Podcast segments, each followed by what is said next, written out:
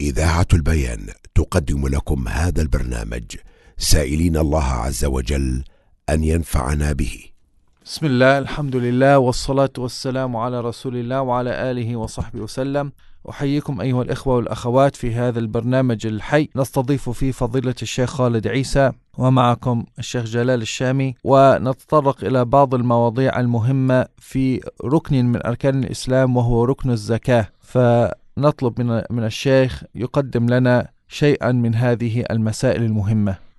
بسم الله والحمد لله والصلاة والسلام على رسول الله وعلى آله وصحبه ومن والاه. أما بعد أيها الإخوة المستمعون السلام عليكم ورحمة الله وبركاته. لعلنا في هذا اللقاء آه، نتناول قضيتين من القضايا المتعلقة بالزكاة. القضية الأولى هو ما يتعلق في مال الصبي ومال المجنون هل تجب الزكاة في مال الصبي الذي لم يبلغ؟ وهل تجب الزكاة في مال المجنون؟ آه ذهب جمهور أهل العلم إلى وجوب الزكاة في مال الصبي والمجنون. وهذا هو مذهب الأئمة مالك والشافعي وأحمد. واستدلوا على ذلك بأدلة منها قول الله عز وجل خذ من أموالهم صدقة تطهرهم وتزكيهم بها. فقالوا الزكاة واجبة في المال. الزكاة واجبة في المال فهي عبادة مالية تجب متى توفرت شروطها والشروط التي ذكرناها آه، أمس كملك النصاب ومرور الحول. آه، أيضا استدلوا بقول النبي صلى الله عليه وسلم وهذا ذكرناه أيضا لما أرسل معاذا إلى اليمن وقال له أعلمهم أن الله افترض عليهم صدقة في أموالهم في أموالهم تؤخذ من أغنيائهم وترد على فقرائهم. فقالوا أن النبي صلى الله عليه وسلم أوجب الزكاة في المال على الغني. أوجب الزكاة في المال على الغني وهذا بعمومه يشمل الصبي الصغير والمجنون إن كان لهما مال. هناك حديث ضعيف آه، رواه الإمام الترمذي وضعفه وهو أن النبي صلى الله عليه وسلم قال ألا من ولي يتيما له مال فليتجر فيه ولا يتركه حتى تأكله الصدقة. من ولي يتيما له مال فليتجر به. فليتجر به لا يتركه حتى تأكله الصدقة. لكن آه هذا الحديث وإن كان ضعيفا لكنه ثبت عن بعض الصحابة. عن بعض الصحابة رضوان الله عليهم فثبت هذا من قول عمر رضي الله عنه. يعني عمر رضي الله عنه قال هذا وثبت عنه. وانظروا إلى هذا القول يعني من ولي يتيما من له مال فليتجر به. ثم علل ذلك عمر بقوله لا يتركه حتى تأكله الصدقة. فهذا حكم من عمر رضي الله عنه أن أن الزكاة تجب في مال الصبي. تجب في مال الصبي وكان هذا بمحضر من الصحابة رضوان الله عليهم. فدل ذلك على أن هذا الأمر كان شائعا عندهم كان شائعا عندهم. وروي أيضا هذا آه، روي وجوب إخراج الزكاة في مال الصبي عن علي وابن عمر وعائشة والحسن بن علي وجابر رضي الله عنهم. إذا هذا ما استدل به جمهور أهل العلم على وجوب الزكاة في مال الصبي استدلوا بفعل الصحابة وببعض الأدلة العامة ببعض الأدلة العامة من القرآن والسنة. فجمهور أهل العلم على وجوب إخراج المال على وجوب إخراج الزكاة في مال الصبي والمج والم والمجنون ولم يخالف في ذلك من الأئمة الأربعة إلا الإمام آه، أبو حنيفة رحمه الله تعالى. فلم يقل بوجوب الزكاة في مال الصبي والمجنون وإن كان أوجبها عليه في زكاة الزروع والثمار All praise due to Allah. May Allah send His peace and blessings upon His final Prophet Muhammad sallallahu alaihi wasallam. Um, dear brothers and sisters in Islam, Assalamu alaikum wa rahmatullahi wa barakatuh. We welcome you to the live program on Al Bayan Radio. Sheikh Khalid uh, is with us, and as we have been for the past few days, speaking about some of the important rulings of zakat. And zakat is uh, the, the obligatory charity, which is one of the pillars of Islam and many people are oblivious and ignorant of the rulings of zakat, even though it's one of the pillars of Islam. So, Alhamdulillah, the Sheikh has chosen for us to discuss this important topic to shed light on this. Uh, the topic today that we're going to speak about is the wealth of uh, a child. So, the, if if uh, a child who is below the age of maturity has wealth that either he, he, he has inherited it from his parents uh, and they have passed away. And as well, what is as well in this category is the wealth that is owned by an insane person. So they could have wealth, they could have had that wealth inherited as well, or they could have had that wealth before they were struck with that insanity.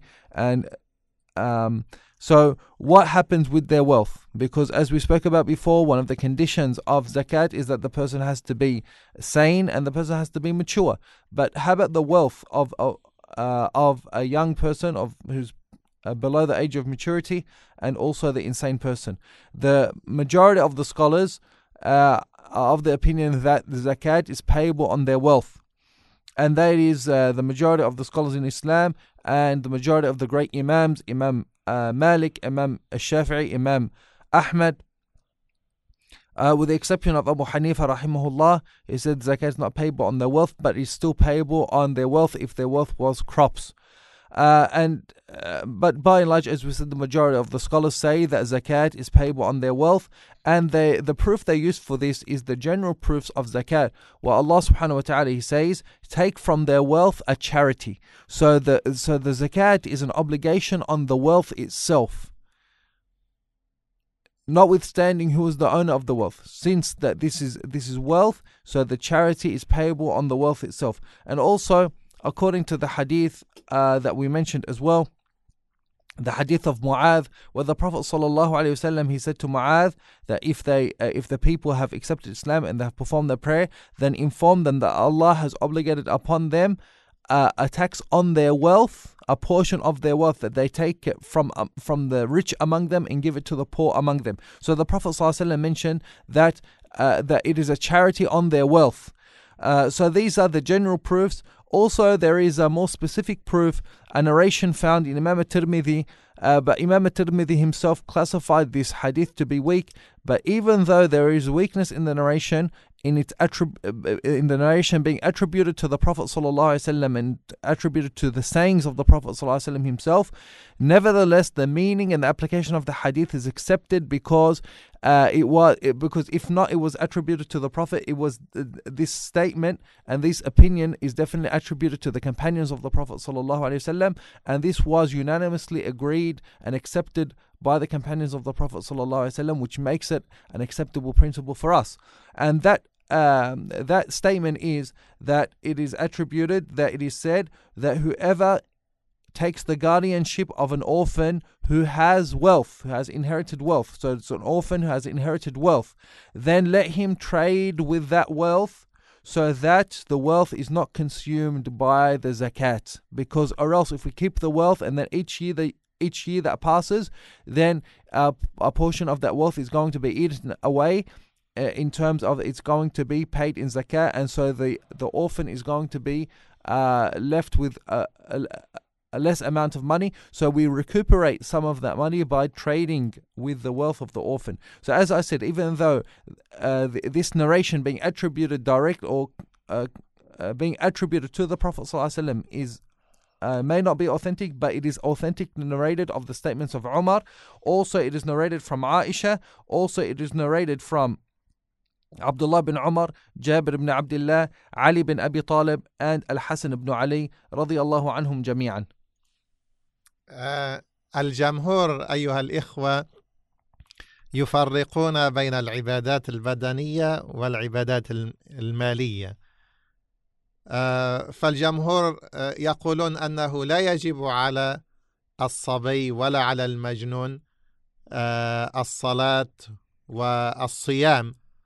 لكن قالوا لأن العبادات البدنية آه، ربما لا يتحملها بدن الصبي بدن الصبي. بخلاف الحقوق المالية فهي تجب على الصبي وأعطوا مثالا لذلك. لو أن صبيا لو أن صبيا أتلف مالا للغير.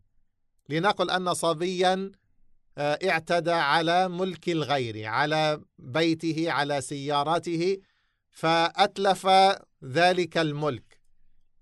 فجمهور العلماء قالوا أنه يجب على ولي الصبي أن يتحمل آه، أن يتحمل هذا الإتلاف من مال الصبي ويدفعه من مال الصبي. فلو أتلف مال إنسان فإنه يجب عليه ضمانه من ماله.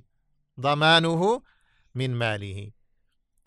آه، فإذا عرفنا ذلك فيجب على ولي الصغير والمجنون إخراج الزكاة عنهما من مالهما. كلما حال عليه الحول ولا ينتظر بلوغ الصبي. ولا ينتظر بلوغ الصبي. يعني الذي يتولى مال مال الصبي مال الصغير ومال المجنون هو ينبغي عليه أن يخرج زكاة هذا المال ولا ينتظر إلى أن يفيق المجنون ولا إلى أن يبلغ الصبي. هذا ما قرره العلماء. قال ابن قدامة في المغني آه، فإن الولي يخرجها عنهما من مالهما. لأنها زكاة واجبة فوجب إخراجها كزكاة البالغ العاقل والولي يقوم مقامه في أداء ما عليه. الولي يقوم مقامه في أداء ما عليه ولأنها حق واجب على الصبي والمجنون فكان على الولي أداؤه عنهما كنفقة أقاربه هذا عند الحنابلة. وقال النووي في المجموع الزكاة عندنا واجبة في مال الصبي والمجنون بلا خلاف. قال ويجب على الولي إخراجها من مالهما كما يخرج من مالهما غرامة المتلفات. يعني لو أن الصبي أو المجنون أتلف مال الغير فالولي هو الذي سيسدد أو سيضمن هذا المال المتلف. لن يضمنه من ماله سيضمنه من مال الصبي ومن مال المجنون. وقال أيضا فإن لم يخرج الولي الزكاة وجب على الصبي والمجنون بعد البلوغ والإفاقة إخراج ما مضى. إخراج زكاة ما مضى لأن الحق توجه إلى مالهما لكن الولي عصى بالتأخير فلا يسقط ما توجه إليهما. فعند آه، عند الشافعية يرون أن الولي إذا لم يقم بذلك أنه عاص وأنه ينبغي عليه يجب عليه أن يخرج زكاة المال عن عمن تولى من صغير أو مجنون. وأنه إذا لم يفعل ذلك فإنه يكون قد عصى ثم يتوجب على على الصبي وعلى المجنون إذا أفاق أن يعني على الصبي إذا بلغ وعلى المجنون إذا أفاق أن يخرج زكاة مالهما بعد ذلك. يعني عند الإفاقة وعند البلوغ. The majority of the scholars they make a distinction between the worships that are physical worships, uh, practical worships, and worships that are financial commitments. So, physical worships or practical worships like prayer and fasting are not obligated upon the child who is below the age of puberty nor on the insane. But financial uh, financial obligations are binding upon children uh, or people who are below the age of puberty and upon those who are insane. And the example they have given is that uh, it is not obligated for a child or someone who is insane to pray or to fast, but they are obligated, for example, if a child was to damage uh, the assets of another, was to was to ruin the assets of another, it would become liable upon uh, the the one who's responsible for that child to rectify and pay back the, uh, the the goods that were damaged or the the items that were damaged or ruined. Uh, so as we can see that there is a clear distinction between the sense of responsibility in, in physical worships and this responsibility when it comes to financial commitments in Islam. So it is the responsibility of the guardian of the child or the guardian of the insane person to pay the zakat from the wealth of the child or the wealth of the insane person. So if they have inherited, to take part of the inheritance that is required of the zakat and pay in zakat. And this is mentioned by Ibn Qudama in Al Mughni and Al Nawawi in Al Majmu' in the respective uh, Hanbali and uh, and Shafi'i madhabs. And they said that it is a requirement upon the guardian to pay the zakat from the wealth of the so not from his own wealth but rather from the wealth of the uh, to, to pay the zakat of the child of the child and of the insane from their own wealth. And if the guardian does not do that he would be considered um, sinful.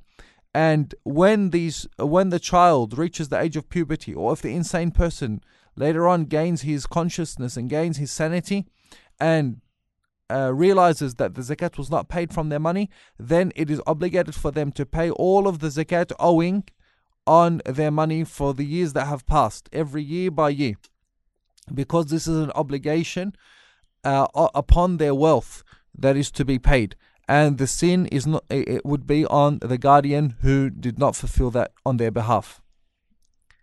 آه المسألة الثانية وهي أيضا مسألة مهمة وكثير ما يسأل عنها طلبة العلم ألا هي مسألة الدين؟ يعني إذا كان للإنسان للغني آه، له دين على إنسان آخر يعني أعطاه مالا كدين فهل يحسب هذا الدين من ضمن المال ويزكي عنه أو لا يحسبه من ضمن المال؟ فلا زكاة عليه. هذه مسألة مهمة. آه كثير من الأغنياء ربما يدينون الناس أموالا أحيانا تكون هذه الأموال أيضا مبالغ كثيرة جدا. فيسألون ما حكم هذه الأموال التي أعطيناها للناس على هذا الأساس؟ على أساس أنها دين. هل أزكي عنها؟ ولو أعطيتها على خمس سنوات أو عشر سنوات هل أزكي عنها كل سنة؟ فهذه أيضا مسألة مهمة. فاعلموا أيها الإخوة أن العلماء قسموا الدين إلى حالتين. الحالة الأولى أن يكون هذا الدين عند إنسان مقر به معترف بمقداره باذل له. يعني إنسان آه، أعطى إنسان آخر مالا على أساس أنه دين. وهذا الطرف الآخر آه، المدين هو معترف يقول معترف بهذا المال.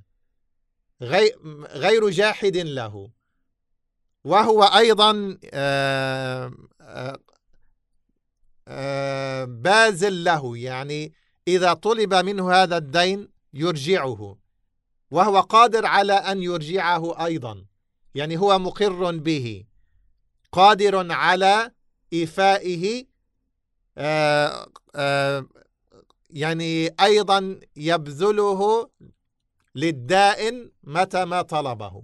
الحالة الثانية أن يكون هذا الدين عند إنسان آه، معترف به لكنه معسر ليس موسر معسر. ليس عنده مال ليرجع هذا الدين. أو, أو, عند إنسان مماطل. عنده مال لكن عرف عنه بعدم إيفاء الديون. مماطل. مماطل أو يكون عند جاحد له. يعني الحالة الثانية إما أن يكون معترف به لكنه معسر لا لا يستطيع أن أن يوفي الدين. السلام عليكم. Okay, brother, I've got a question to ask. No. If you don't mind. تفضل. Um, if uh, one has bought, one has lent money to someone, it's a substantial amount, مثلا. Yes. But they don't know when they're going to get them back. Is it mafrud alayh to pay their zakat?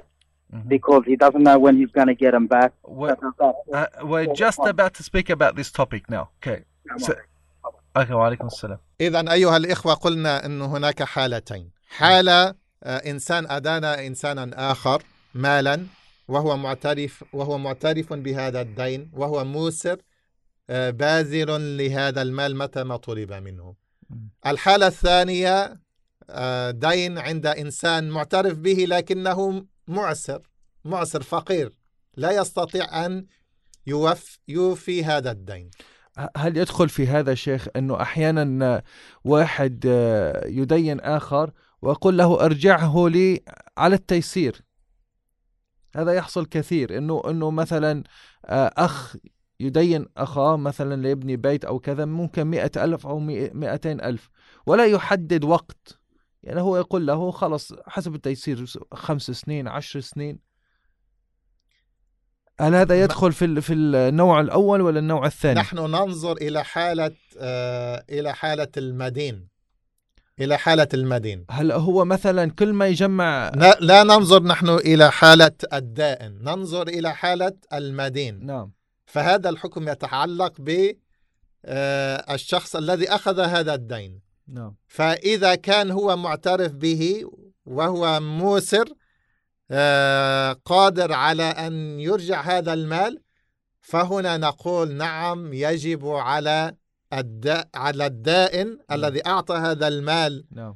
أن يزكيه يعني ولو بقي هذا الدين لسنوات عند الطرف الآخر. نعم لأن كأن ماله موجود فقال يعني العلماء ماذا قال العلماء؟ قالوا أن هذا المال أصبح كالوديعة. نعم.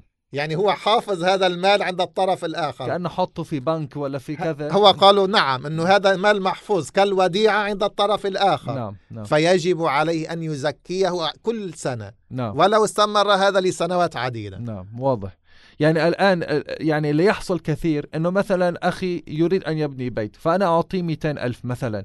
فهو مثلا كل شهر يعني يحصل مثلا عشرة آلاف يدفعه لي خمسة آلاف يدفعه لي. يعني ليس يعني ليس عنده المال موجودا الآن لكن هو مقر به وكذا فهو الظاهر أنه يكون في الصنف الثاني. لا في الصنف الأول.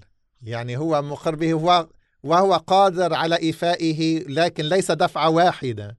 نعم ولكن ربما يستمر سنوات. ولو استمر سنوات. ما دام أنه عنده يعني مال وهو قادر على إيفائه ولو يعني بالتدريج نعم. فينبغي عليه أن يزكي هذا المال طيب طيب يعني. واضح الآن جزاك الله خيرا نتكلم عن هذه الحالة ثم ننتقل إلى الحالة الثانية طيب so just to translate what we were discussing here with the sheikh and this issue is a very very important issue and a lot of people ask about it as we can see one of the callers Jazahullah khairan called in to ask about this very same issue that we're actually now discussing which is the issue of debt. If you have loaned someone money uh, do, do you pay zakat on that money that you have loaned someone else? Because that's your money and you expect to get it back. That's why you have loaned the money. Uh, so do you pay zakat on that money? And because sometimes it's a, it's a large amount of money. Do we consider it part of your money and so you have to pay zakat or do we not consider it part of your money and so you don't pay zakat because sometimes as we said it's a lot of money and sometimes uh, you know this debt stays with the other person with the with the uh, with the debtor. In english we call the one who gives the money as the creditor and the one who takes the money who, who borrows the money is the debtor. So sometimes uh, the the creditor gives the debtor the money and it stays with the debtor for uh, it's a large amount of money. It stays with them maybe for for years maybe 5 years maybe 10 years the scholars of Islam have divided debts into two categories when it comes to zakat first of all if you have loaned your money to someone and that person he uh he recognizes that this is a debt. He doesn't deny that you know I don't owe you anything. No, you, you gave it to me as a gift or whatever, or or I've already paid you back. This person understands and he admits that this is a debt and and that it that he has to pay it back, and he is able to pay it back. Either he has got the money with him, but you know you say to him, you know when you know he's using the money or is trading with the money or whatever it may be. And any time you ask for it, he'll he'll give it back to you. Either he'll give it back to you in one hit, or he'll give it back to you in payments. So if it's this type of money that that it's it's the person uh, recognizes that he owes you that money and he is able to pay you that money, whether uh, immediately or over time, then that uh, that uh, money is considered as if you have kept that money as a, a, you have kept it, you've stored that money with someone else. So it's like it's actually, it is actually your money. It's as if you have, it's almost as if you have access to it. Okay, so in that case, you do have to pay zakat on that money that you have loaned to someone else. The second, the, the second case is if you have loaned someone money and that person he recognizes that he owes you the money, but he is unable to pay it back. He's unable. To, he's unable to pay it back. Or, for example, uh, or for example, he's a person who can he can he's notorious for not paying people back, and he always delays and delays and delays, and you never know when you're going to get your money back, if ever. Or, for example, he's a person that you've loaned the money and they deny that they have given you the money. They say, "No, I don't owe you anything, or I paid you back, or no, it wasn't a it wasn't a loan, it was it was a gift, or whatever it may be." And inshallah, we're going to speak about that topic.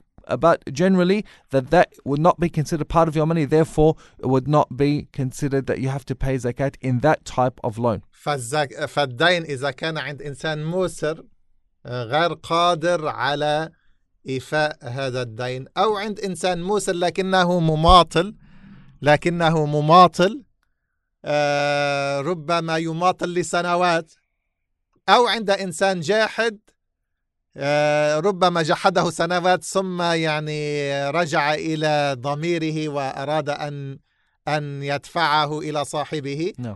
فقال العلماء أن هذا المال ما دام عند عند هؤلاء الأصناف من الناس عند إنسان مماطل أو موسر أو جاحد أنه لا يجب عليه أن يزكيه يزكي إذا إذا رجع إذا رجع فالعلماء آه، يعني آه، ذهبوا إلى أقوال منها أنه يزكيه لسنة واحدة ومنها أنه لا يز... لا يزكيه حتى يحول عليه الحول حتى يحوزها ثم تحول عليه, عليه الحول نعم. فقال يعني بعض العلماء المعاصرين إنه. كالشيخ ابن باز وابن عثيمين الأحوط أن يزكيه يعني لعام واحد وقال يعني بعض العلماء يعني قالوا يزكيه لعام واحد وبعض العلماء قال لا يزكيه حتى يحول عليه الحول. وهذا قول شيخ الإسلام ابن يعني قول شيخ الإسلام ابن تيمية. نعم رحمه الله تعالى. فإذا المال إذا كان عند إنسان مماطل أو موسر أو جاحد آه، لا زكاة عليه لكن إذا رجع إذا رجع فقال بعض العلماء الأفضل أن يزكيه لعام واحد أو ينتظر به حولا ثم يزكي. No. So as we said, the second case is that if you have loaned someone money and that person either he he recognizes that he that it is a loan, but he is unable to pay it. He is he's in financial strife. He's unable to pay. He doesn't know when he is able to pay it, if ever or a person is a or you have loaned your money to a person who was renowned for delaying the payment and you don't know when you're going to get the money back if ever. Just every time you talk to him uh, uh, inshallah inshallah next month and next year and next whatever keeps delaying you you never know when you're going to get your money back.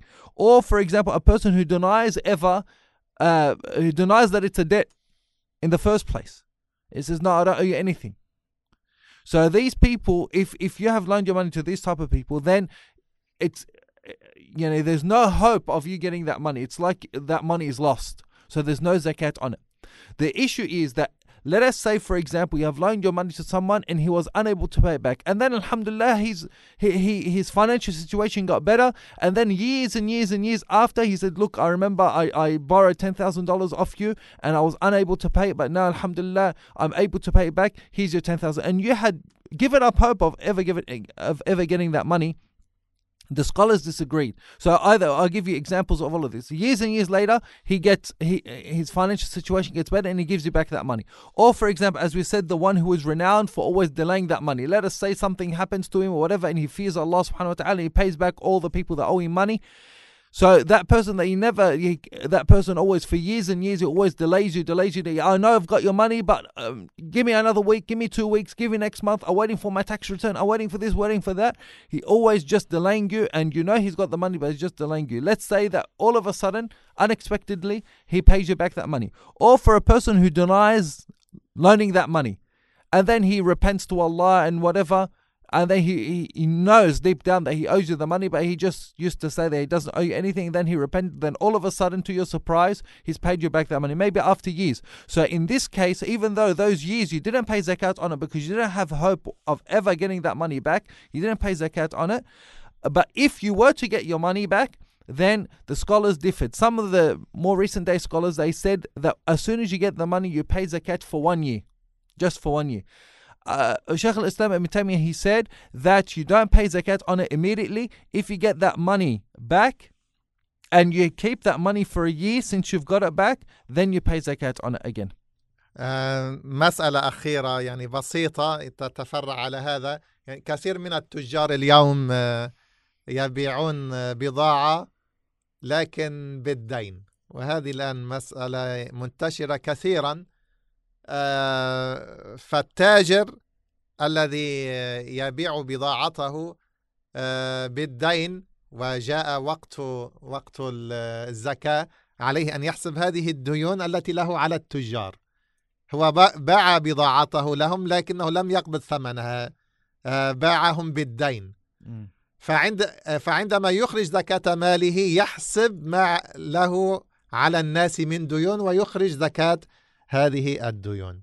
Uh, a next issue which is similar to this is that a lot of uh, people that deal in business what they do they give merchandise to their customers they, they give merchandise to their customers they give them the products but they don't receive the money from those products until maybe a while later and so the person who was calculating his zakat a merchant a person who was doing business he counts all of the money that is owing to him, he counts it part of his wealth as if he has gotten that money. Even though he hasn't actually physically got it yet, he counts it as if it is there and he pays zakat on it. Because he expects to get it. Unless he doesn't expect to get it, yeah. then it becomes in the second category, he doesn't pay the zakat on it. Unless by surprise, he gets it and then as we said لكن في الغالب أن التاجر لا يبيع لتاجر no. آخر إذا كان لا يتوقع no. أن يعني أن يدفع له ثمن هذه البضاعة قريبا. Yes. And the, the vast majority of people that do business do not give their merchandise and products to a to a person uh, that will not that they don't expect who who will pay them back. So someone he he sells, for example, uh, perfumes. For example, he gives it to different shops to sell the perfumes. He doesn't take the money from them. He gives them the products, and then when they sell it, and then every every month or every three months or every six months or even sometimes a year or more he will come and uh, and ask for the money but when he is calculating his zakat he counts as if those debts that money that's owed to him he counts it as if it's there and he pays zakat on it أظن أن نختم بهذا جزاك الله خيرا شيخ خالد على ما يعني بذلتم ووضحتم من هذه المسائل المهمة we ask Allah subhanahu wa ta'ala to reward you all brothers and sisters for your good attendance and your good listening and we ask Allah to reward Sheikh Khalid for presenting this very important issue in regards to zakat and a question that many people ask in regards to the wealth of the uh, orphans and as well when it comes to the issue of debt and zakat Uh, inshallah, we'll see you all tomorrow at the same time in the live program on Al Bayan Radio. جزاكم الله خيرا وصلى الله وسلم على نبينا محمد وآله وصحبه وسلم والسلام عليكم ورحمة الله وبركاته. قدم لكم هذا البرنامج من إذاعة البيان من سيدني صوت أهل السنة والجماعة